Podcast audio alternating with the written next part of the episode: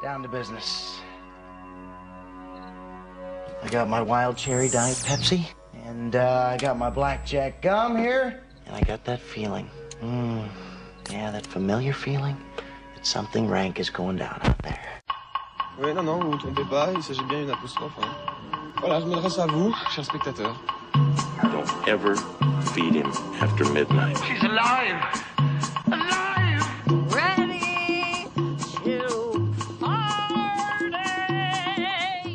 Sorry, Dave.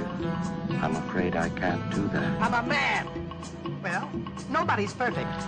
Qu'est-ce que c'est faire C'est pas quoi faire. Les acteurs sont à l'aise dans leur personnage, l'équipe est bien soudée, les problèmes personnels ne comptent plus, le cinéma règne. Vers l'infini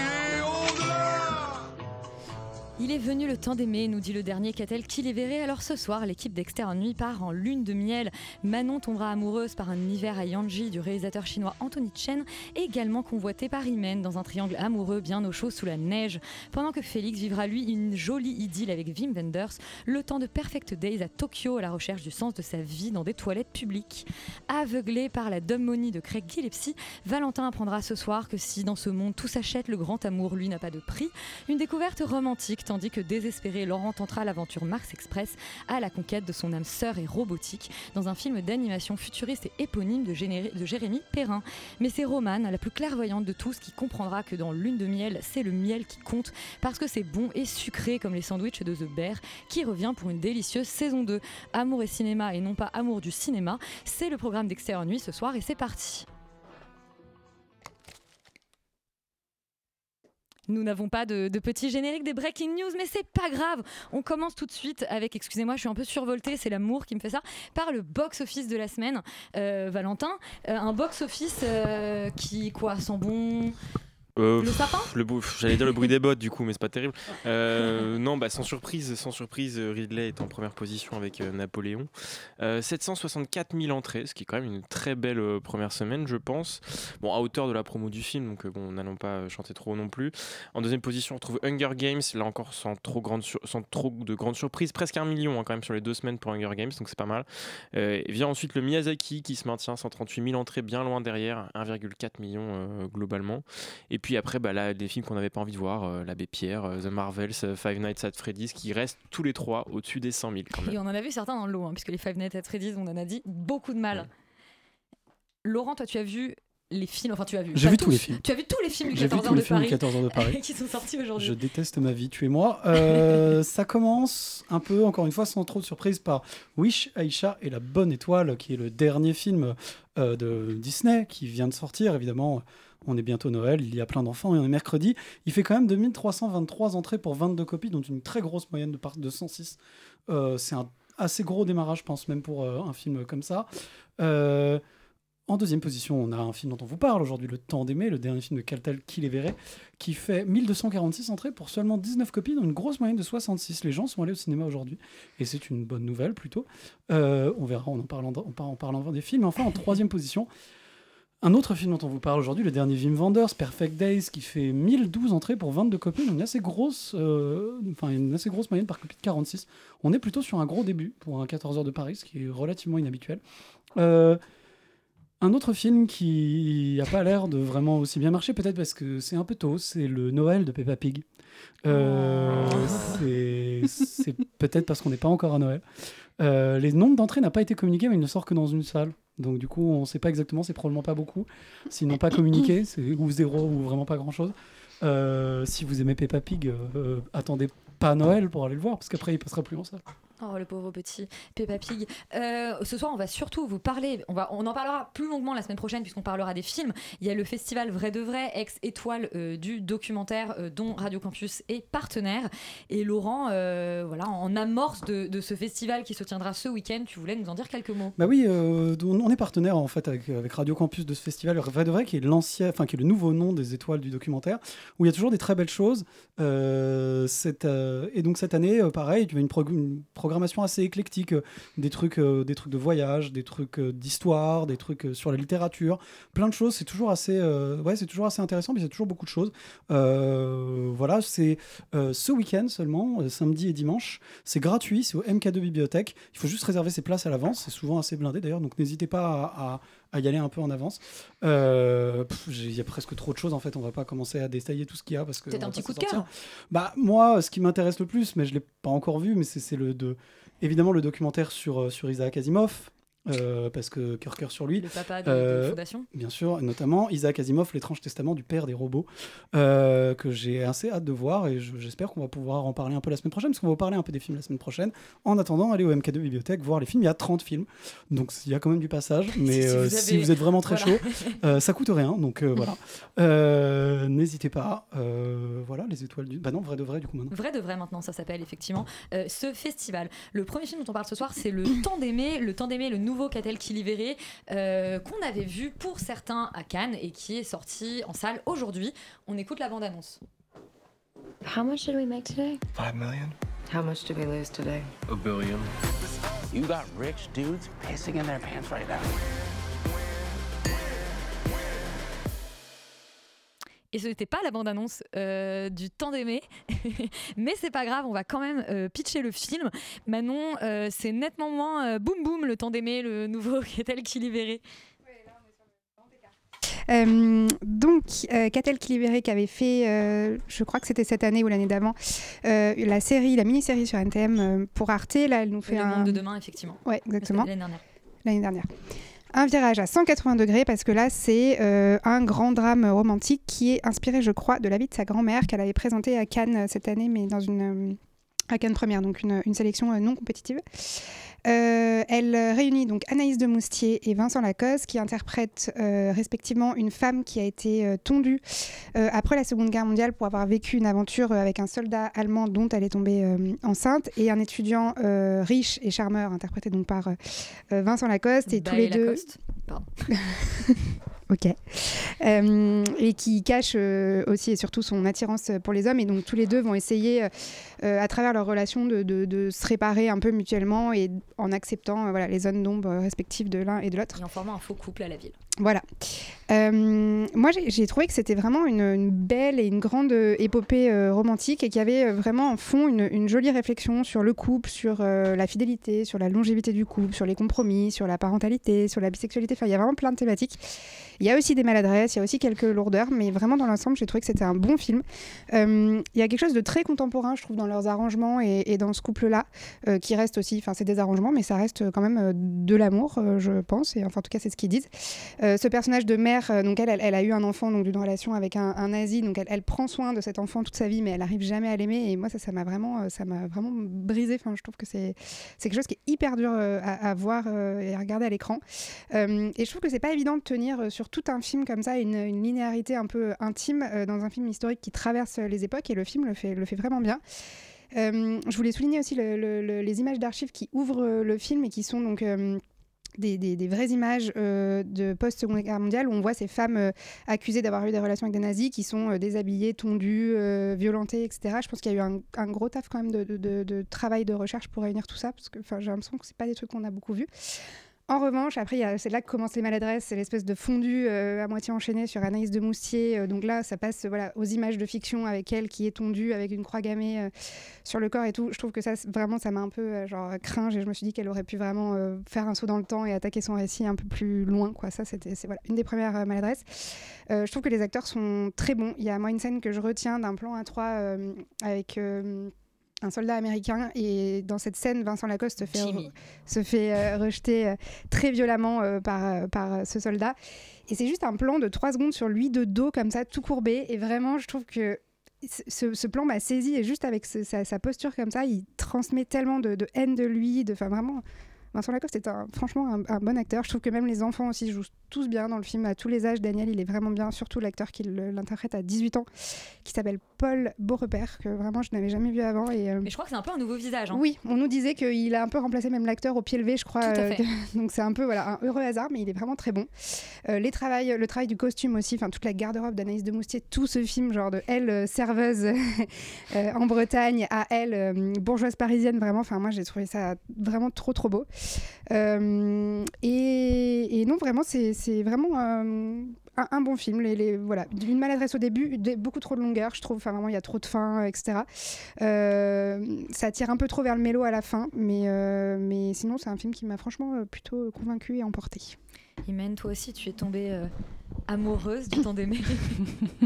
Euh, Peut-être pas autant que Manon. Euh, c'est un film où pareil, je reconnais euh, quand même beaucoup de qualités. Pour moi, le pro, enfin, comment dire, je remets pas du tout en question en fait elle sa démarche. En effet, c'était vraiment vouloir raconter bah, l'histoire de sa famille, l'histoire de sa grand-mère et du coup par extension l'histoire, bah, je crois que c'est de sa mère du coup.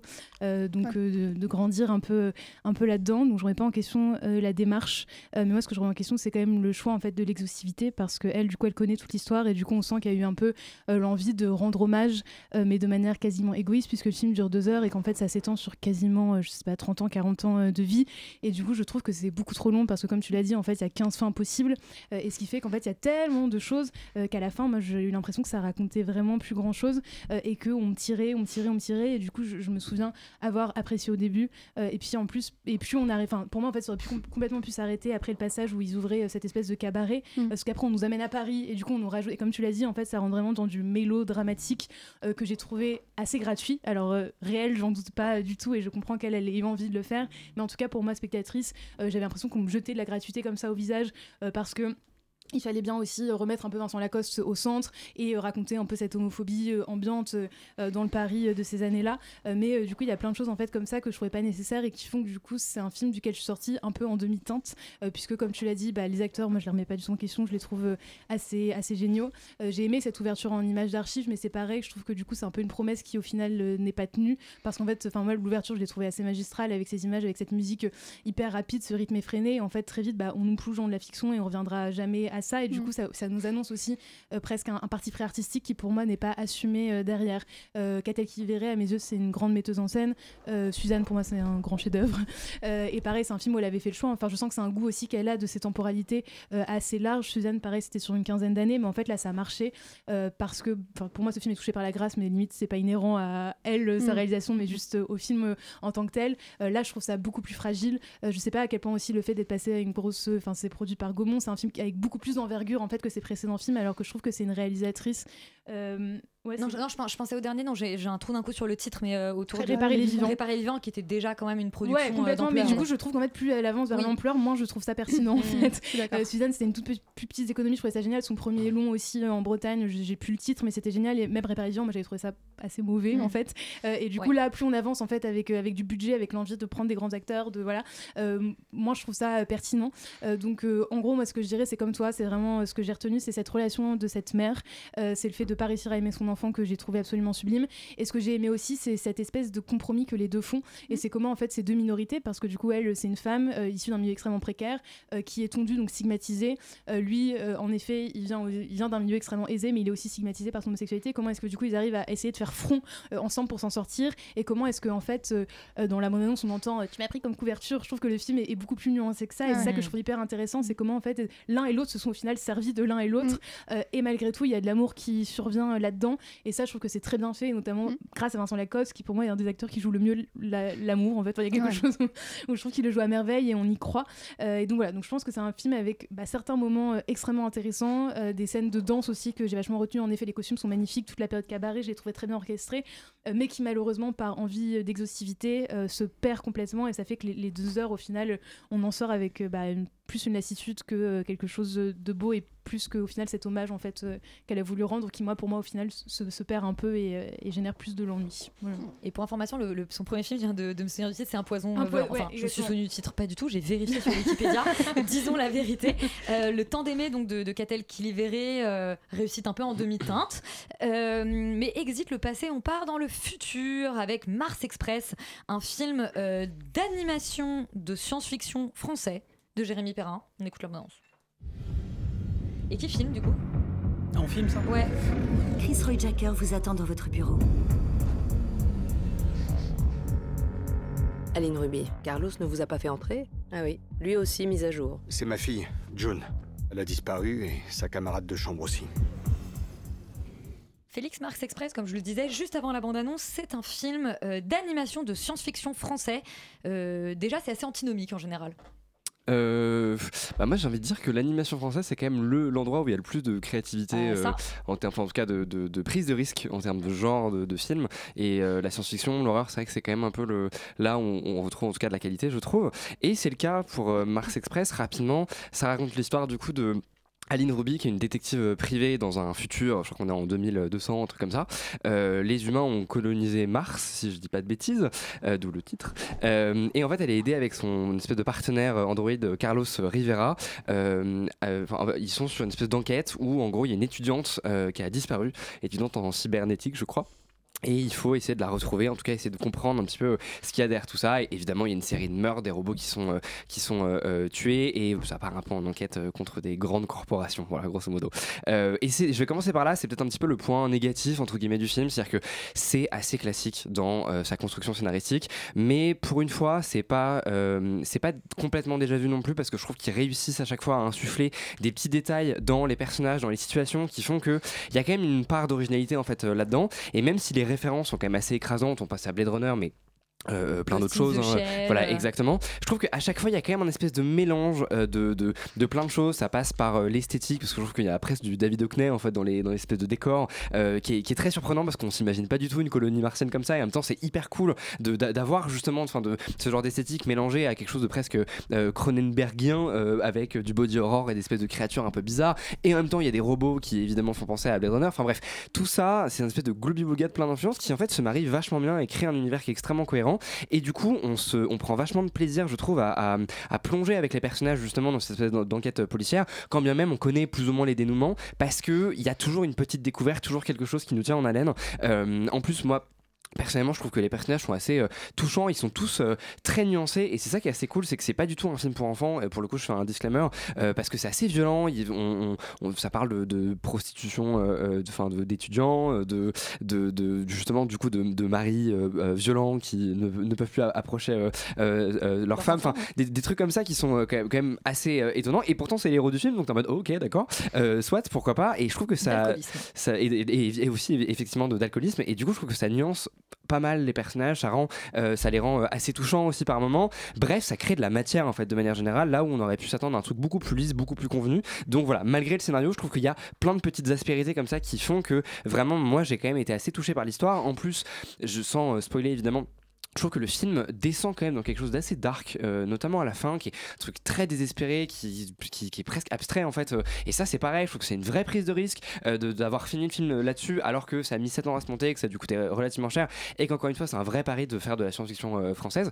Et surtout, et je vais finir là-dessus, je trouve que c'est euh, très bien réalisé. Quoi, vraiment, euh, et c'est là que c'est cool, c'est qu'il y a des cadrages, il y a des envies de créer une ambiance, de euh, créer du suspense. La scène d'intro, elle est super, euh, espèce de fusillade comme ça dans un appartement, on comprend rien et on est directement plongé dans le dans l'action. Enfin, vraiment, je trouve que c'est euh, d'une très très bonne facture et malgré voilà un, un classicisme un peu évident sur euh, sur certaines choses, moi je vous encourage vivement à, à courir aller voir Mar- Mars Express parce que vraiment je, trouve que c'est vraiment formidable euh, à la fois esthétiquement comme euh, narrativement. Je, trouve que ça vaut vraiment le coup. Il faut grave encourager ça et en, de- en dehors de juste euh, l'encouragement, je trouve que c'est c'est très qualitatif. Donc euh, vraiment, allez-y.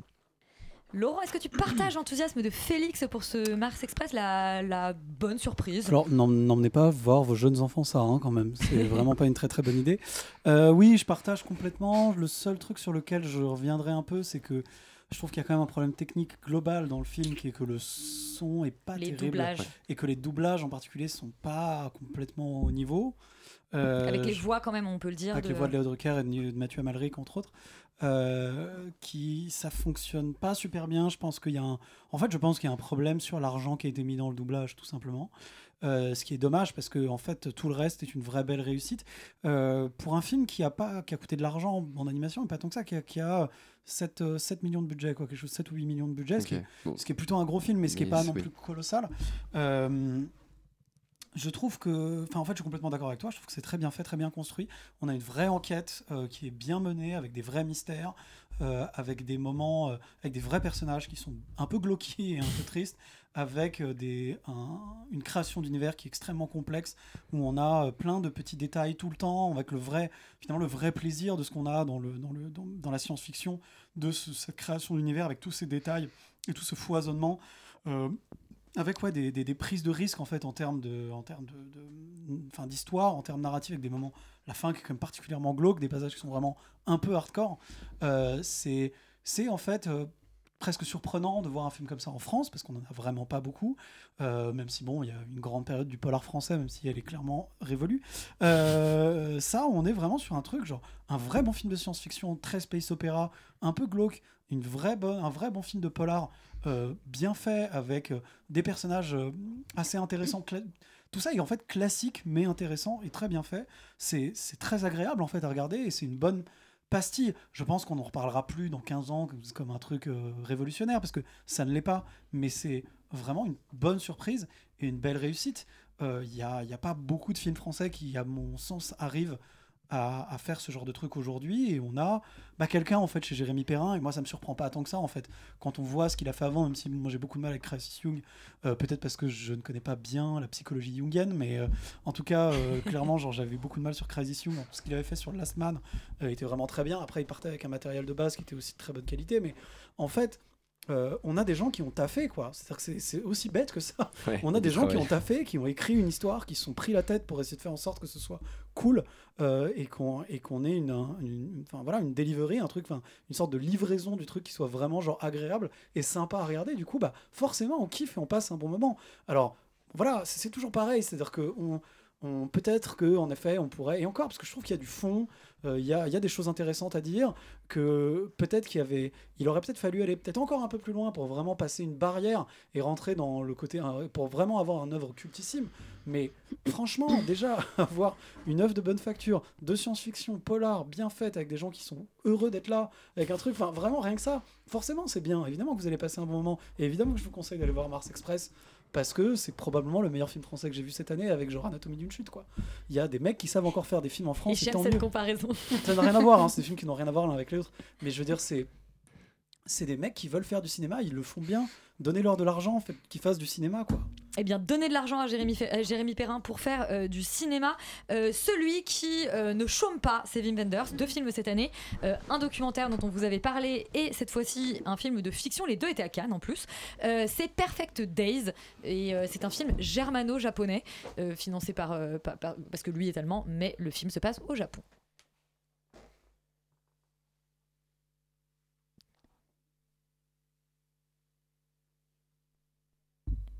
Je crois que nous n'avons pas de bande-annonce, pardon, on a des petits soucis techniques. Euh, c'est les petites joies du direct. Valentin euh, Perfect Days, donc euh, le nouveau Vin Wenders qui se passe à Tokyo. Exactement, oui, c'est. Bah, t'as à peu près résumé le, truc, enfin le- l'esprit du projet, c'est-à-dire que c'est un film de, de Wenders qui du coup est un film fictionnel parce qu'effectivement, il faut le préciser, le bonhomme alterne quand même ces dernières années entre fiction et documentaire. Il a eu un prix d'interprétation masculine à Cannes pour l'acteur principal, dont Allociné ne me remet pas le nom parce que des pubs s'affichent, merci le capitalisme. Euh, Koji Yakusho, pardon, je voulais pas l'écorcher. Euh, et ça raconte du coup l'histoire de ce personnage, enfin de, du personnage de cet acteur qui s'appelle Hirayama euh, et qui est un agent d'entretien à Tokyo, donc il nettoie des toilettes, c'est son travail toute la journée. Euh, c'est son quotidien vraiment au sens pur et propre du terme parce qu'en fait on va suivre vraiment bah, sa vie en fait, euh, action par action, du lever au coucher et euh, comment parfois ce, quotidien va être perturbé, comment parfois il va se dérouler parfaitement, comment lui il va y trouver euh, son compte ou parfois un peu moins son compte. Euh, et du coup moi j'étais assez euh, curieux d'aller voir ça parce que, parce que j'aime bien, euh, enfin je connais, j'ai, pas, j'ai mal suivi le, tra- le travail récent de Wenders mais je me souviens quand même de Paris Texas et je me souviens quand même des ailes du désir et de à quel point il y avait des topographies assez poussées de ces solitudes masculines en milieu urbain, je trouvais ça intéressant, milieu urbain ou non d'ailleurs. Et du coup, j'étais intéressé par le pitch parce que ça m'envoyait des trucs que j'avais bien aimé chez lui. Et bah, ça a un peu fait mouche parce que je trouve que c'est un peu une petite merveille en vrai.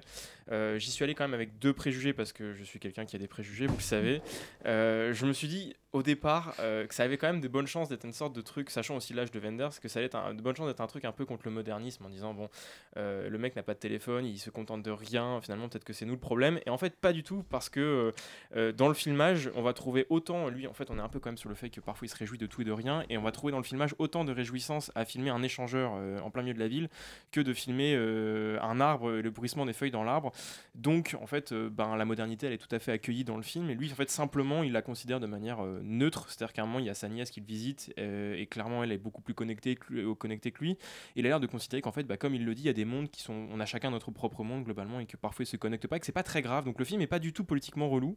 Euh, donc ça, c'est un premier truc intéressant. Et puis après, je me suis dit, potentiellement, ce sera peut-être un peu du romantisme à la con, façon, vous savez, le premier gorgée de bière. Je sais pas si vous voyez, quelqu'un voit ce recueil de trucs. en gros, les petits plaisirs de la vie, en gros, qui vous feraient oublier globalement que la vie c'est de la merde en fait. Et en fait, le film dit pas du tout ça non plus, parce qu'en fait, l'idée c'est que c'est pas du tout un film romantique, c'est un, un poison à diffusion lente, c'est-à-dire qu'il faut vraiment rentrer dans le déploiement de toutes ces petites actions pour comprendre où Wenders veut en venir, comprendre à quel point ça peut être euh, parfois répétitif, parfois il peut s'ennuyer, parfois il ne peut pas comprendre certaines choses. Le personnage vit de manière euh, propre, c'est pas, on n'est vraiment pas dans une appréciation euh, hyper améliorative de ce quotidien-là, on n'est pas dans la glorification des petits plaisirs, pas du tout. Il y a quelque chose de beaucoup plus profond que ça.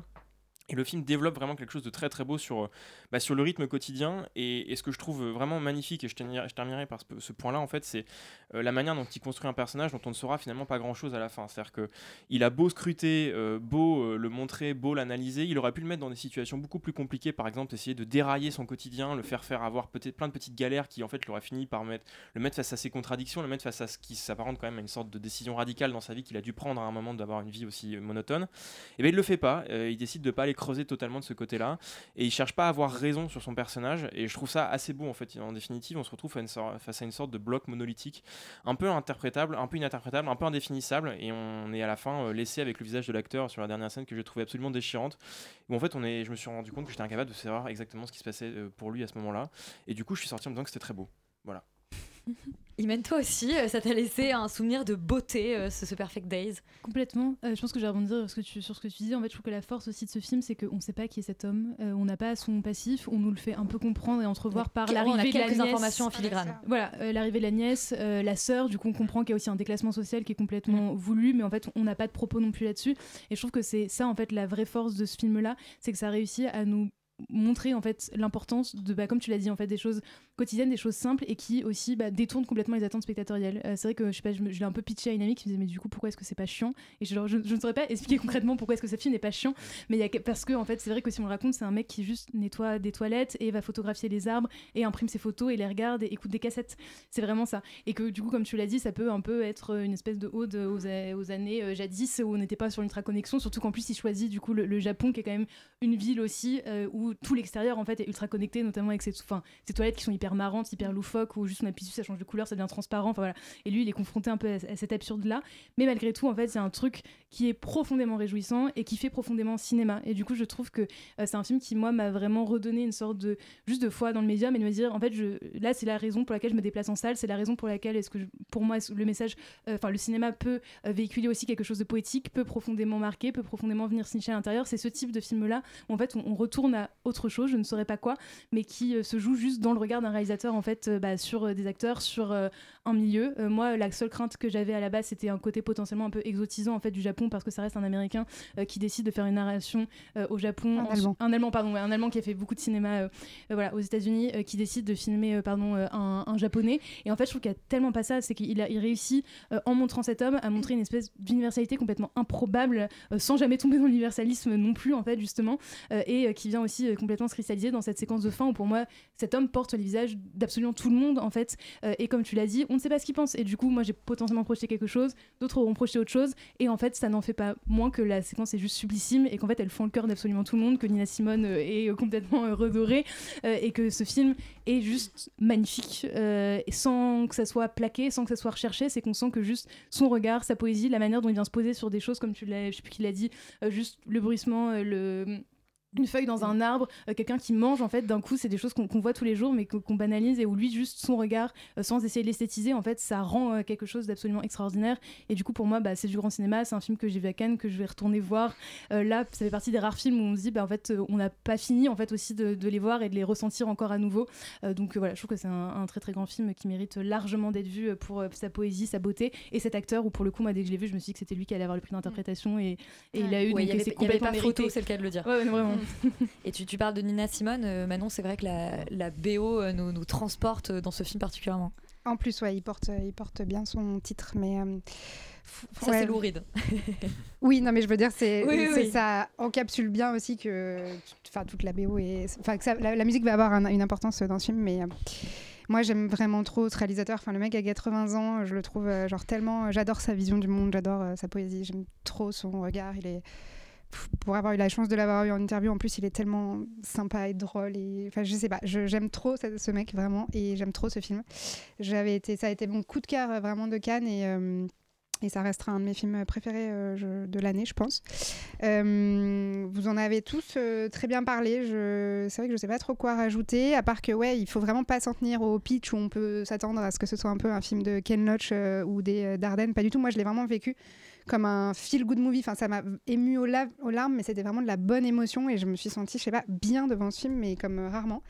Et puis voilà, c'est vraiment un petit éloge de la simplicité. Il y a de la littérature, il y a des photos, il y a du rock et tout. Enfin, c'est tout ce que je trouve qu'on a envie de voir euh, au cinéma. C'est hyper satisfaisant en plus à, contempler. C'est extrêmement répétitif, tout est bien huilé, tout ça et tout, mais c'est pas. euh, c'est pas du tout douloureux, c'est pas du tout, euh, c'est pas chiant. C'est un film qui est très silencieux. Il y a peut-être une demi-heure de film qui est quasiment euh, sans, sans mots quoi, qui sont prononcés.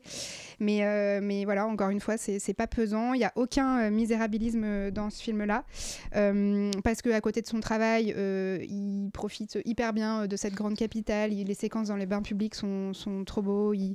Enfin.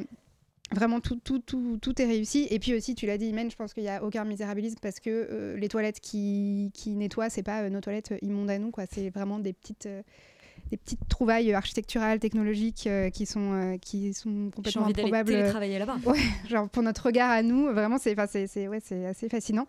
Et, euh, et ça, hum, ça contraste vachement avec son quotidien à lui, qui est comme euh, un peu bloqué dans les années 70-80, comme ça. Après, je trouve qu'il y a quand même tout un discours assez touchant sur. Ça reste quand même un mec qui est complètement invisible. Il tente un peu de se connecter à ses pères de temps en temps. Il ramène un enfant à, à une, à, à sa maman. Et puis, les gens le calculent quand même pas trop. Et je pense que derrière ce personnage, à mon avis, Wim Wenders, il parle aussi, lui, de, je pense, d'une déconnexion qu'il a un peu quand même euh, voilà, avec euh, peut-être un certain monde, un certain cinéma, tout ça. Mais c'est pas du tout papy boomer, quoi. C'est vraiment. euh, Enfin, je sais pas, il arrive à, en parler, à parler, je pense, de lui derrière tout ça, avec beaucoup de, de poésie, de finesse. Et c'est vraiment un grand film. Et je le disais en intro, c'est son deuxième film cette année. Félix, je me rappelle que tu avais beaucoup aimé Anselme, le, bruit du temps sur Anselme Kiefer. Est-ce que, est-ce que ce Perfect Days, donc son film de fiction de cette année, est à la hauteur? Ouais, complètement. Non, non, franchement, il est fort, euh, Vim, là, il revient en forme. C'est cool. Euh, non, mais que, que rajouter? Mais je vais peut-être un tout petit peu nuancer euh, sur euh, deux, trois trucs. Mais je vais commencer par les points positifs qui m'ont beaucoup touché. C'est qu'on a effectivement parlé d'une certaine euh, euh, neutralité en fait de, de, de vision. Et effectivement tu cites Ken Loach etc et on n'est pas du tout là-dedans. Et c'est ça qui est agréable c'est qu'il qu'il laisse vraiment de la place au spectateur je trouve. Et c'est rare d'avoir des documentaires qui soient pas dirigistes euh, par rapport à leur sujet. Et enfin pardon c'est pas un documentaire mais il y a une vraie approche documentaire. Mm. et, euh, et du coup là on a vraiment le temps de, de partager le quotidien de cette personne. Et ça c'est super cool. Enfin je trouve que c'est rare d'avoir des expériences de cinéma où en fait on te laisse cet espace là qui peut paraître un peu effrayant parce que chiant mais moi je me suis développé une- un petit kink de toilette japonaise j'avoue. Je trouve ça fascinant en fait de découvrir ça. Et ça c'est mon deuxième point. Je trouve que c'est un vrai un cinéaste qui filme énormément l'espace et c'est ça qui est hyper agréable je trouve que moi qui adore justement enfin on parle le visage et effectivement il filme très bien son acteur mais je trouve qu'il filme aussi très très bien les environnements dans lesquels cet acteur justement évolue et c'est même un propos du film c'est hyper intéressant et je trouve que ça c'est aussi une merveille il a réussi à, à composer des plans avec rien et ils sont magnifiques Euh, il y a un vrai travail euh, de, de juste du enfin du euh, phrase de connard mais du beau quoi en, en termes d'image et ça c'est quand même merveilleux. Moi le seul truc qui m'a un tout petit peu gêné c'est que je trouve que toute les- l'espèce de storyline avec sa nièce pourquoi pas, je trouve ça assez touchant.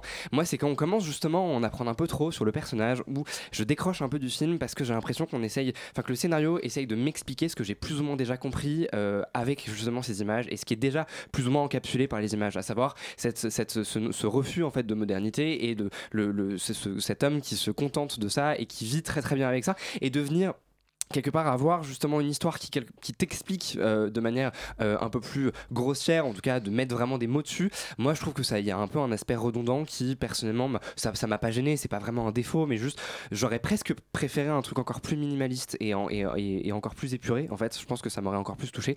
Et voilà, les petits plans d'arbres avec euh, le soleil à travers, je pense que c'est la petite poésie de Wim Wenders qui me touche pas forcément. mais pareil, c'est très subjectif. Donc non, non, T'as le droit franchement. de préférer les toilettes aux arbres. hein. Allez, voilà, exactement, je préfère les toilettes des arbres. Non, allez voir ce film, c'est vraiment super. Et essayez de trouver du coup le documentaire euh, qu'il a fait aussi cette année parce que les deux films sont vraiment, euh, vraiment formidables. Et bah voilà. Allez voir euh, Perfect Days de euh, Wim Wenders. Après la Bretagne, Mars et le Japon, nous partons en Chine, à la frontière coréenne, à Yanji, pour un hiver à Yanji dans Tony Chen.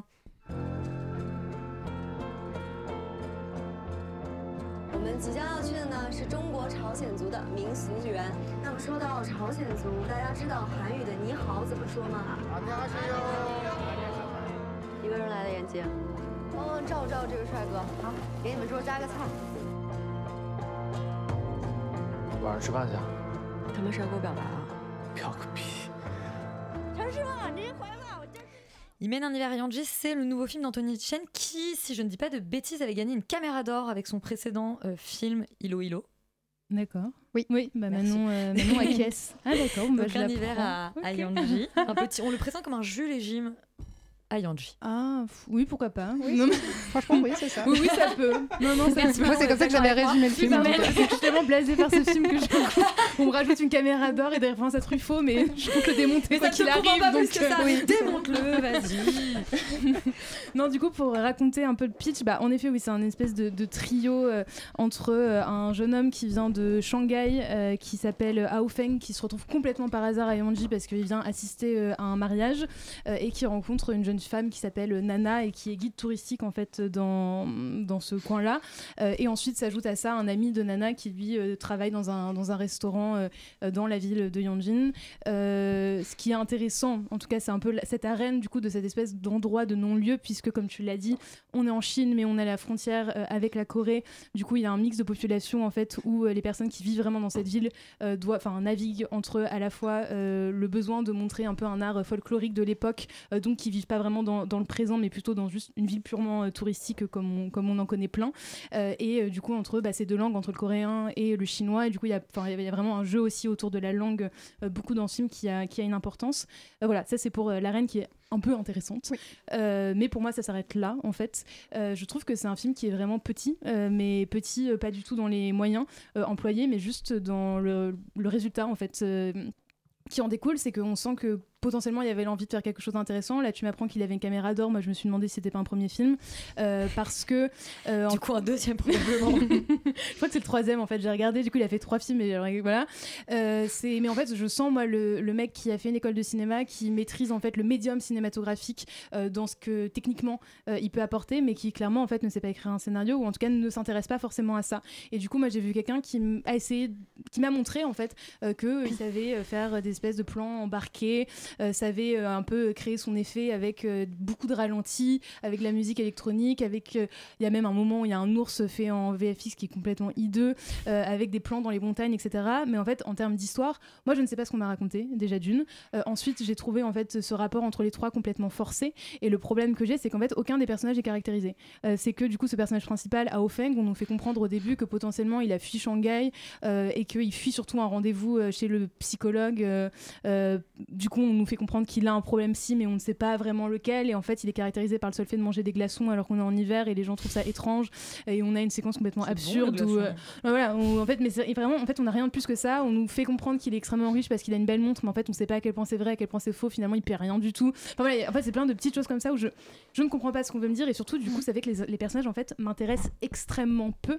Euh, et donc, ça fait que j'ai trouvé que c'était très très dur euh, de tenir et que c'était extrêmement laborieux euh, parce que, bah, déjà, je ne sais pas ce qu'on me raconte. Les, les trois, en fait, je trouve que le trio en fait ne fonctionne pas tant que ça. Euh, et surtout, moi, la fin, euh, je vais pas la décrire, mais pour moi, en fait, il y a un niveau de court-métrage euh, dans, ce film où on m'aurait montré ça dans un cours de 25 minutes noyé au milieu de quatre autres courts-métrages. Je me serais dit, ah, pourquoi pas, il y a de l'idée. Mais en fait, quand je me déplace en salle pendant 1h38, euh, je pense que mes attentes spectatorielles, et encore, elles sont pas archi hautes. Enfin, je m'attendais pas à avoir le chef-d'œuvre de l'année, sont quand même légèrement plus hautes que ce qu'on m'a offert là, où au final, en fait, le film est fini, mais n'importe comment euh, parce qu'on sent que c'était pas son intérêt en fait. Pour moi j'ai vu quelqu'un qui avait plus à cœur en fait de potentiellement faire des beaux plans et encore moi c'est une esthétique qui m'a pas du tout touché que de nous raconter une quelconque histoire. Et du coup ça se noie un peu dans cette entre-deux euh, qui euh, bah, m'a laissé de marbre et surtout que j'ai trouvé un peu prétentieuse euh, aussi en fait dans, la démarche. Et euh, personnellement on parle de Julian Jim. Moi ça m'a beaucoup beaucoup fait penser euh, à Burning de Lee Chang-dong euh, notamment parce que bah, déjà c'est ce côté un peu trio euh, et euh, on a ce côté aussi de lien avec la Corée du Nord en fait Euh, on essaie un peu de voilà de il y a quand même des séquences où du coup ils sont à côté des barrages etc et moi c'est quelque chose que j'ai déjà vu mais que j'ai vu mis en scène pour le coup. Euh, alors que là en fait pour moi il y a, y a pas de y a pas de mise en scène intéressante. Bref j'ai eu aucun point d'appui à part des séquences un peu disparates mais le problème c'est que j'ai trouvé ça tellement cliché. On nous enfin je, je vais terminer là-dessus mais le personnage de la fille notamment encore une fois n'est pas caractérisé. On nous rajoute cette histoire de patinage artistique mais en fait on en a rien à faire. Et le fait de, de, fin- en fait, de finir enfin de clôturer un peu le film euh, sur des choses qui étaient complètement minimes en fait euh, dans la narration euh, et de les rendre importants à la fin je, je ne comprends pas. Et pareil il y a une sous-intrigue sur un voleur je ne sais pas ce que ça fout là. Enfin il y a quelque chose j'ai l'impression de, de voir un film qui a été fait un peu à l'arrache. Un petit fourre-tout. Mais vraiment euh, et du coup le- enfin le fait que ça soit pas du tout un premier film qu'il y ait que ça soit sélectionné à Cannes en fait il y a quelque chose où j'avoue que je, je comprends juste pas vraiment ce que j'ai vu. Donc encore une fois j'avais pas d'attente mais pour le coup j'ai été vraiment frustrée de ma séance Manon pour toi aussi c'est une déception cet hiver à Yanji Enfin, une déception, pas j'y bon j'y vivre. attendais, enfin j'attendais rien et heureusement parce que ouais, c'est vraiment, enfin, je suis complètement d'accord avec peut être, on Chimène, peut c'est- être ça sert à rien. sans attente ouais, ouais, moi j'ai vraiment trouvé ça euh, complètement inutile. Il y a- alors il y a des choses jolies, il y a de la grâce, il y a de la poésie. dit qu'un film est inutile mais enfin ouais, c'est ouais, c'est vrai que derrière ça, euh, le, le- le trio d'acteurs en tant qu'acteur, pas en, tant que personnage, en tant qu'acteur, ils sont quand même plutôt pas mal. Euh, Il y a quelques images qui me restent en scène, notamment une scène de douche que j'ai trouvée quand même assez euh, jolie et sensuelle derrière un rideau de douche et tout. Mais c'est hyper oubliable. En fait, je le problème, je pense, c'est qu'il a voulu nous montrer un triangle amoureux qui, eux-mêmes, ils n'arrivent pas à se qualifier. C'est un peu indéchiffrable pour eux, mais du coup, pour nous, complètement aussi. Et enfin, moi, j'ai zéro acheté euh, le- le- le- leur relation. Enfin, je, je comprenais pas ce qui se jouait, euh, ce qui se jouait, quoi, vraiment. Euh, Il y a beaucoup de gens qui ont parlé. J'ai vu de critiques de portraits d'une jeunesse chinoise désenchantée. Mais moi, je trouve qu'il n'y a aucun portrait. La phrase à chaque, à chaque Ouais. film chinois, Ah. il y a ça, hein. Mais il n'y a aucun portrait d'aucune jeunesse euh, fait, en fait. Enfin, vraiment, personne c'est nous qui le sommes devant le film. Ouais, complètement.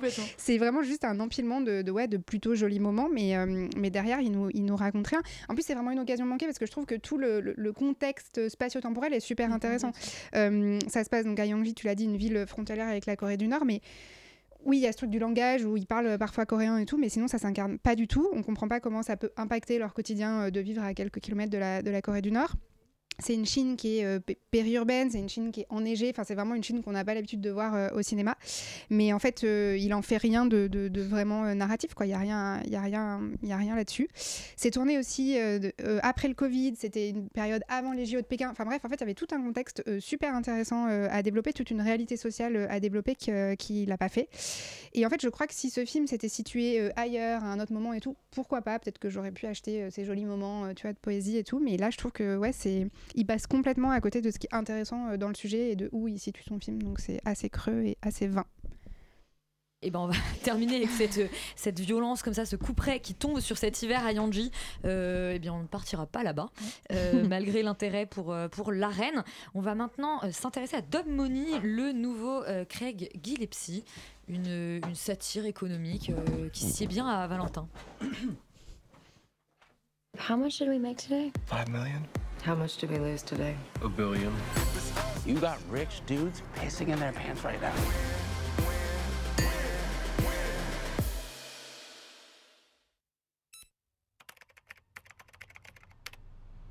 Holy fucking Et cette elle te, euh, c'est deux mots qui te caractérisent bien finalement, Laurent. C'est exactement moi. Euh, ex- exactement moi. Euh, Démerde-toi avec ça. Fin de critique, merci, au revoir. Euh, du coup, Du coup, j'ai beaucoup aimé. Euh, je me suis senti représenté. Euh, non, c'est. Je dis ça avec beaucoup d'amour. C'est tiré d'un fait divers. Euh, Enfin, d'un fait divers, oui, d'une histoire un peu improbable qui s'est passée il y a pendant, pendant la, la pandémie 2020-2021 autour de l'action GameStop, qui est une chaîne de vente de jeux vidéo euh, aux États-Unis, un peu à la Micromania, en France, en gros, euh, qui ne marchait pas très bien depuis un petit moment et qui avait une action à un niveau très bas. Sauf que euh, des types sur Internet, et notamment un en particulier, a, enfin considérait que au contraire l'action était sous-évaluée donc euh, avait acheté des actions en pensant que ça allait monter alors que des grands investisseurs traditionnels des hedge funds euh, considéraient que euh, avaient shorté l'action donc c'est-à-dire avaient parié la baisse sur l'action et pensaient que l'action allait s'effondrer. Euh, et donc s'en est suivi en fait toute une espèce de, de truc un peu improbable avec des gens qui suivaient ce mec sur internet pour et qui ont sont mis à tous acheter des actions GameStop au point en fait à- menacer euh, ces grands hedge funds de faire faillite parce que euh, les positions qu'ils avaient prises sur cette action euh, euh, étaient tellement euh, graves qu'ils allaient euh, finir par perdre tout leur argent. Euh, c'est donc tiré d'une histoire vraie euh, et ça raconte du coup l'histoire plus ou moins du point de vue, enfin surtout du point de vue de euh, ce type dont j'ai oublié le nom d'ailleurs qui est joué par Paul Dano. Euh, voilà. Roaring Kitty. Roaring son- Kitty, son voilà. surnom. Euh, qui sont surnoms sur Reddit et qui, euh, et qui racontent euh, voilà, comment en fait cette espèce de groupe d'investisseurs. Comment dire, euh, d'investisseurs privés qu'on appelle amateurs, enfin privés, ouais, des gens comme vous et moi, euh, qui s'appellent, euh, que, que les, que les gens à Wall Street appellent de la dumb money parce que ils sont, ils sont débiles, ils n'ont pas accès à toutes les informations, ils font n'importe quoi. Et, euh, et donc du coup, comment cette dumb money a pu euh, euh, comment dire, euh, contrer, et en tout cas se battre contre la smart money, on va dire, des gens de Wall Street. Euh, Qui les- caractérise Valentin. Toi, la Valentin. Moi, je suis de la dumb money, euh, Valentin est clairement de la, la smart money. Toujours est-il que, euh, le film raconte en gros euh, toute cette histoire-là de manière euh, pas forcément hyper claire, un peu parcellaire, avec pas mal de trucs qui, en fait, on, on, cherche pas trop à comprendre le contexte économique, on cherche pas trop à comprendre euh, quel est le système en fait du marché financier qui sous-tend en fait tout ça. Euh, donc, donc du coup, en fait, on essaye en fait vraiment de juste raconter un truc un peu de David contre Goliath, de ce petit de ces petits euh, investisseurs privés qui vont se battre contre les grands ins- institutionnels et que euh, euh, vous allez voir ce que vous allez voir, le peuple entre guillemets fait sa révolution et se bat contre les méchants du système. Il y a un peu ce côté en fait derrière ce film là qui est bon pas complètement sans intérêt, qui est pas complètement faux, mais qui je trouve omet toute une grosse partie de l'intérêt de cette histoire là, qui est beaucoup plus sombre, beaucoup plus complexe et en fait beaucoup plus triste de comment fonctionnent les marchés financiers et comment ces, ces- ces gens-là en fait finalement en pensant, essayant d'arnaquer le système, se font quand même essentiellement avoir, ou en tout cas, à part quelques personnes qui arrivent à en profiter, euh, tout ça est quand même une espèce de truc euh, euh, un peu. euh, un peu, cruel vis-à-vis de tas de gens en fait qui comprennent pas trop ce qui se passe et qui en fait suivent ce truc pour voilà stick it to the man quoi en gros comme, on dirait donc c'est à dire genre baiser les puissants quoi globalement c'est du coup en fait le film je trouve euh, arrive pas à, à- à, comment dire à rendre justice à cette histoire là et, euh, et manque un peu d'ambition pour être vraiment un bon film alors que pourtant il y a euh, des moments qui sont assez bien faits il y a des passages qui sont assez intéressants notamment sur le ressentiment un peu de la population américaine vis-à-vis de la manière dont Wall Street a été traité après la crise de 2008 il y a pas mal de choses qui sont développées dedans qui sont pas mal. Il y a des bons acteurs dedans quand même. Il y a un casting assez impressionnant. Euh, il y a Paul Dano il y a Woodley. il y a- il y a- il y a pardon? Il y a Shailene Shailene Il y a Pete Davidson il y a même Seth Rogen, il y a même, même, les, même les troisièmes couteaux en fait, fin, du film sont vraiment, même les petits acteurs sont des gens connus. On sent qu'il y a un peu une espèce d'envie de participer à ce truc-là.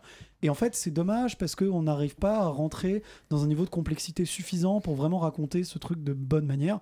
Contrairement en fait à The Big Short, parce que dans le fond, qui est une- clairement une des grosses inspirations du film et auquel, à mon avis, il n'arrive pas à atteindre la qualité.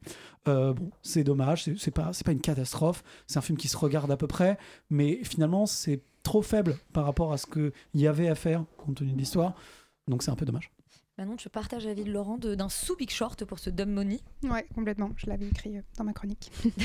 ouais, moi j'étais hyper hypée euh, à l'idée de voir cette. Enfin, l'histoire elle est vraiment folle. Euh, le casting est vraiment trop bien. Enfin, moi, toute cette team d'acteurs, à part Shailene Woodley que j'aime pas trop, mais sinon toute cette team Mais elle est- d'acteurs. elle est bien euh, dans le film. Oui, oui, elle est bien. Bon, son rôle est. Tu l'en veux pour Divergente ou qu'est-ce qui se passe? Non, je trouve que c'est une mauvaise actrice. Mais bon, bref. Mais par contre, tout le casting euh, de, de humour américain, là, moi j'ai adoré et tout. Et effectivement, c'est plutôt un bon divertissement. Il y a un casting qui est rigolo et tout, mais le résultat est quand même assez ouais, en, de- en demi-teinte et c'est assez. euh, diffus euh, dans, dans mes souvenirs. Je trouve que justement ce gros casting humour, il l'exploite quand même pas super bien. Je suis un peu restée euh, sur ma faim. On sent qu'il veut simplifier cette histoire qui est quand même très très complexe. Et du coup, je trouve que comme tu disais, il- ça se réduit un peu à une caricature des grands méchants de Wall Street euh, versus euh, globalement tous les personnages qui développent là, c'est un peu, ils sont un peu prolétaires et un peu exploités quoi. Je trouve Oui, que c'est un peu binaire. quoi. développe pas vraiment les personnages d'antagonistes dedans, qui Ouais. sont un peu, un peu simples et pas très intéressants. Ouais, c'est c'est un peu binaire, c'est pas, c'est pas, c'est pas terrible. Et pourtant, je, le réalisateur son, connaît très bien l'histoire parce que son fils était impliqué dans toute cette bande de petits euh, boursicoteurs. Donc, euh, je pense qu'il connaît très bien. Il a voulu la simplifier, mais a raison parce que c'est compliqué. Mais je trouve qu'il l'a pas super bien fait. Après, le rythme est bien, le montage est bien. voilà, c'est très électrique, c'est très raccord avec son sujet. Euh, Il y a un bon mélange des genres. On sent qu'il essaie un peu d'aller puiser dans, plein de trucs, mais du coup, ça fait aussi qu'il hésite toujours un peu, je trouve, entre la satire, le drame. Il a un peu du mal à, à trouver son ton. Il y a des choses un peu datées, genre des fois les gros morceaux de rap sur les mecs au ralenti et tout. Genre ça, c'est un peu bon en 2023, euh, bof. Et c'est effectivement très très loin de The Big Short, qui est vraiment un modèle évident, je pense, euh, pour le film. Le truc que j'ai aimé, c'est qu'il n'est pas cherché, par contre, à extraire le. Donc, ça s'est passé pendant la pandémie. Qu'il n'ait pas cherché à extraire le truc de la pandémie. C'est quand même très présent et tout ça. Il aurait pu le faire pour essayer de rendre le truc un peu plus intemporel et. Que ça fasse un peu plus date. Et il a choisi de garder cette histoire euh, telle qu'elle. Et voilà, ça, j'ai trouvé que c'était bien. Ça, apporte vraiment un contexte à cette histoire. Et, euh, et ça en fait aussi un des films, je trouve, qui arrive à parler de la pandémie et de choses qui se sont créées pendant ce moment-là de façon euh, assez intelligente. euh. Voilà, mais bon, j'avoue que j'en garde pas. Enfin, j'avais même oublié que je l'avais vu, donc c'est dire euh, les souvenirs que mémorables j'ai que de ça ce film. Valentin, tu es notre expert économie et cinéma. Euh, oui, bah écoute, moi je me suis posé une question devant le film, enfin plutôt à la fin, et en fait, pendant le film et j'ai une réponse un petit peu à la fin pendant le générique. C'est qui était parmi les producteurs les idiots et les cyniques? C'est-à-dire qu'en gros, je pense qu'il y a deux catégories de personnes qui peuvent avoir fait ce film. C'est d'une part des gens qui croient à l'histoire qu'ils essaient de raconter, euh, parce qu'en fait, le film raconte une histoire qui, effectivement, tu l'as dit, une histoire vraie, sauf que c'est inspiré de faits réels et de très loin. Ça omet tout un pan de réalité. Je vais pas étaler les choses parce que financièrement parlant, l'affaire est extrêmement complexe. Mais d'une part, il y a plein de gens qui se sont fait de l'argent à Wall Street euh, sur, cette, sur cette histoire. Donc en fait, l'histoire des boursicoteurs qui auraient mis à terre euh, les fonds, c'est pas du tout vrai, c'est pas du tout ça qui passait. En dépit des couvertures médiatiques de l'époque d'ailleurs pour pas mal de canards. C'est pas des Robins des Bois. Non, pas du tout. Euh, Il y a beaucoup d'arnaqueurs dans l'histoire qui se sont fait de l'argent. Et puis par ailleurs, les mecs qui étaient dans le, le forum lui-même, c'est-à-dire que nous, on nous présente, on, nous on focalise le film autour du personnage de Paul Dano, qui est donc Keith Gill, qui effectivement est un ancien analyste qui avait voulu bosser à Wall Street, qui n'avait pas été accepté et qui s'était retrouvé du coup à boursicoter dans son coin, disons. En fait, tout autour de lui gravitait un tas- tout un tas de personnes qui étaient moins recommandables. Typiquement, un mec qui avait par exemple acheté un vaccin contre la malaria et qui l'avait ensuite revendu 50 fois plus cher et qui était à l'époque devenu dans le média américain l'homme le plus détesté des États-Unis. Euh, Oui. Il y a également Martin Shkreli. Martin Shkreli, exactement. Euh, il faisait partie du groupe, euh, la même manière que de, James Bury faisait partie du groupe, qui est un mec qui est, avait en gros parié contre Lehman Brothers pendant la crise. Donc en fait, il faisait lui-même était un financier, il s'est fait au passage trois- presque 300 millions de dollars. Donc bref, l'histoire n'est pas exactement celle qu'on veut nous raconter de ces petits boursicouteurs. Et puis il y a plein de gens qui ont perdu de l'argent, Laurent l'a dit, la, la plupart des épargnants qui ont misé sur GameStop ont perdu de l'argent en fait, in fine. Donc l'histoire, moi je l'aime bien, mais elle est racontée un peu à côté de la plaque d'un point de vue, euh, d'un point de vue euh, Factuel. historique, factuel. Et donc du coup on reste avec une question, c'est qui euh, en fait croit à cette histoire, pourquoi on nous la raconte? Et effectivement le fait que tu, le- tu disais maintenant que ce fait que ce soit situé pendant la pandémie, pour moi ça, ça s'inscrit dans un choix, une succession de choix que fait le film, notamment de, en fait, de vouloir absolument dramatiser la situation. C'est-à-dire que la pandémie c'est un peu un prétexte dans le film pour dire en ce moment on souffre, GameStop c'est un peu notre issue, et voilà comment on va s'en remettre après la crise financière, après le fait que voilà. Donc en fait on a toute une galerie de personnages qui sont hyper, et qui sont créés hein, pour le coup purement, c'est-à-dire l'infirmière libérale qui euh, en fait a- dont le mari est parti euh, avec le- la thune, euh, les deux étudiantes qui sont euh, qui croulent sous les dettes étudiantes et c'est un gros sujet aux États-Unis donc voilà là encore on va ramasser la, la populace au passage d'un point de vue émotionnel. Bref tous les personnages sont écrits vraiment pour ramasser un maximum de- de- d'empathie et donc du coup le film est un peu pesant donc on se demande à la fin qui a fait ça et pour quelle raison. Et du coup moi je vois plein de gens qui effectivement avaient l'air très motivés pour faire ce film et tu vois le casting 5 étoiles, je pense qu'ils n'ont pas gagné non plus des masses de thunes sur ce film donc euh, il y avait beaucoup de motivation. Et quand tu effeuilles un peu le truc, moi je me suis rendu compte à la fin en scénario que dans les producteurs exécutifs il y avait les jumeaux Winklevoss qui étaient en fait sont les mecs qui ont, avait- qui ont failli fonder Facebook et qui se sont fait euh, un peu avoir par euh, Les le deux, Zuc euh, à l'époque. De- Exactement. Et qui depuis ont fait fortune dans les crypto-monnaies et qui sont les premiers milliardaires des cryptos. Alors depuis ils le sont plus parce que les cryptos se sont cassés la gueule, mais qui sont devenus les premiers milliardaires dans les cryptos. Donc autre- Ils ont autrement dit, des gens qui, même si voilà, autrement dit, même si c'est pas des gens leur famille, ils avaient pas nécessairement, euh, c'est vrai, non, ben, c'est full Harvard, mais même si c'est pas des gens qui sont forcément pas recommandables, je veux dire, je les connais pas moralement, mais globalement en tout cas, c'est des gens qui appartiennent clairement à ce que le film désigne comme le mauvais camp. Hmm. Donc ça, ça, ça met un peu quand même le doute sur l'ensemble du projet et narrativement, le film ressemble un peu, à un- reprend pas mal de choses à des true crime Netflix, c'est-à-dire la narration chorale, le, la- la- le recueil de plein d'extraits de médias qui sont reconstitués, d'auditions, etc., qui sont reconstitués dans le film, qui rend le truc pas très intéressant. C'est-à-dire qu'on essaie de nous en faire un truc un peu documentaire, alors qu'au film est tout l'inverse. Et je me demande pourquoi il est tout l'inverse. Et je pense qu'il l'est pour les mauvaises raisons. Et en fait, non, il y a quand même aussi un truc, c'est que le, le film met en avant des comportements stupides et en fait presque toxiques de la part de petits investisseurs qui marchent aussi vachement Oui, dans les crypto-monnaies oui. et qui en fait dont, dont- dont profitent en fait les vrais gens qui savent faire des De crypto-monnaies pour euh, en gros, euh, piquer de l'argent euh, à des mecs qui genre euh, Enfin, font n'importe quoi Je en suis fait. même pas allé sur la portfolio. question de la Et morale donc, du coup- film. Effectivement, et la morale, c'est les marchés, c'est et pour tout le monde et coup, ce si- serait bien. Et donc du coup, si les Winklevoss en fait font ce film, c'est pour montrer aux, entre guillemets aux petits gens qu'ils peuvent gagner plein d'argent avec Sur- ce genre de truc. Ce qui est en fait pipeau parce que les mecs qui gagnent du vrai argent, c'est donc c'est c'est pour ça que je suis c'est un peu border quand même. Et bah ce Dom Money un peu border avec une démarche bancale, euh, mais le fait divers en lui-même quand même on vous, on vous encourage à vous y intéresser. Ouais, bah, lisez les même- échos, enfin, voilà, lisez les, lisez les échos. Écoute, pourquoi pas, j'aime bien quand en général on dit aux gens de lire le livre, de s'adapter. Là, on, on dit carrément aux gens de lire les échos, mais c'est très bien. On va terminer ce soir avec The Bear, la saison 2 de la série de Christopher euh, Storer, dont on vous avait dit beaucoup de bien. La saison 1 était même dans notre classement des meilleures séries l'année dernière. On écoute la bande-annonce. This is coming from a place of wanting to start fresh and clean. This is going to be a destination spot. We drafted a quick term sheet. We need more money. Will you turn that thing off, please? How's that not making you insane? I don't mind it. It's a facelift, it's not a gut.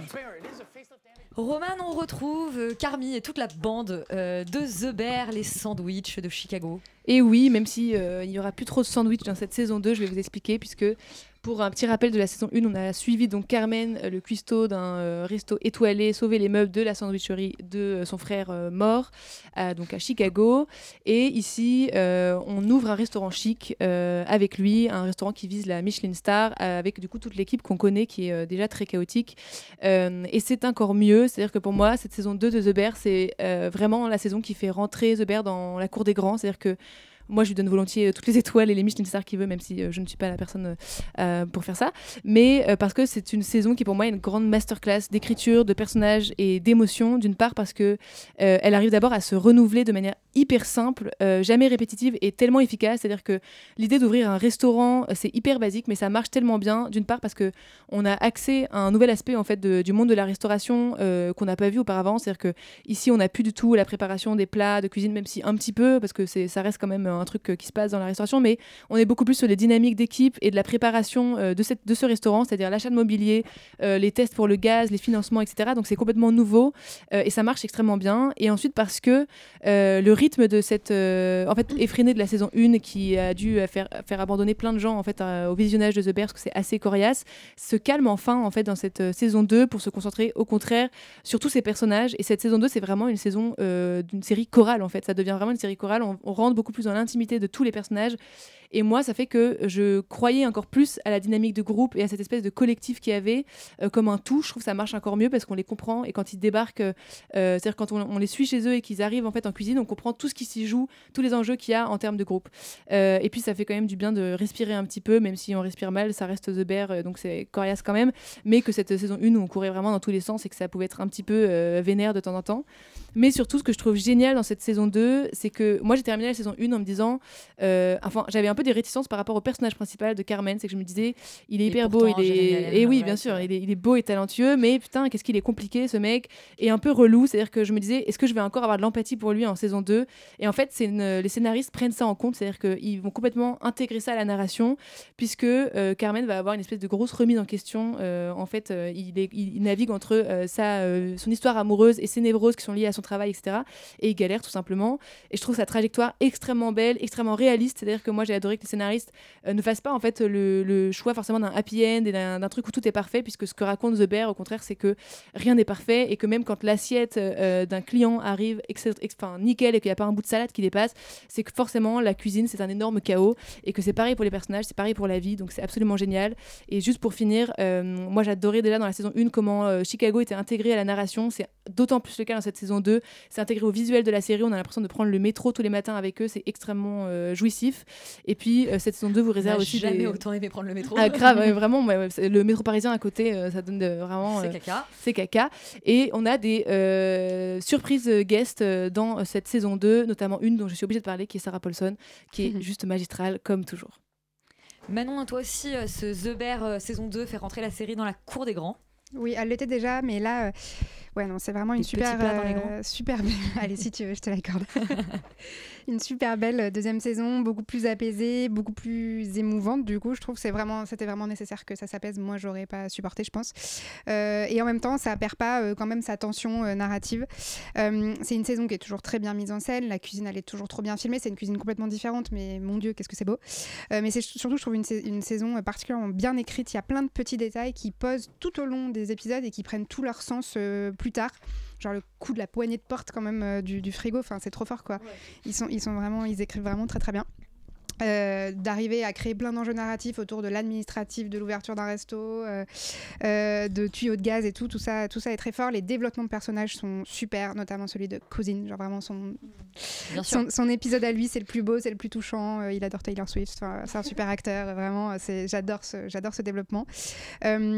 J'étais aussi très contente de voir un développement amoureux avec Carmi, mais je trouve par contre, en- enfin, j'étais contente qu'il le fasse pas avec Sydney parce que je craignais qu'ils aillent vers là, même si j'ai peur qu'ils développent une sorte de triangle amoureux. Mais enfin bref, Euh, je trouve par contre que les- le, le- le personnage de Claire est vraiment pas très bien écrit. Enfin, elle est vraiment très fonctionnelle et c'est un peu, voilà, c'est un peu dommage pour euh, des showrunners qui écrivent si bien leur personnage d'avoir fait un personnage comme ça. C'est un peu, euh, c'est un peu dommage. Et j'ai un tout petit peu regretté qu'il n'y ait pas de discours sur la gentrification quand même parce que c'est un ancien rad qui devient de la bistronomie. Je pense qu'ils le feront saison 3. Euh, mais, mais voilà, j'avais encore plein de choses à dire, mais c'est fini. Mais bravo, Zobert. Bravo Bear. Et oui, désolé de t'interrompre, c'est la fin d'Exter Nuit. On remercie Marilou malgré euh, les bugs techniques qu'on a eu pendant l'émission. Vous restez sur Radio Campus Paris. C'est l'heure de la bringue et nous, on se retrouve la semaine prochaine. Radio. Campus. Paris. Il est 21h.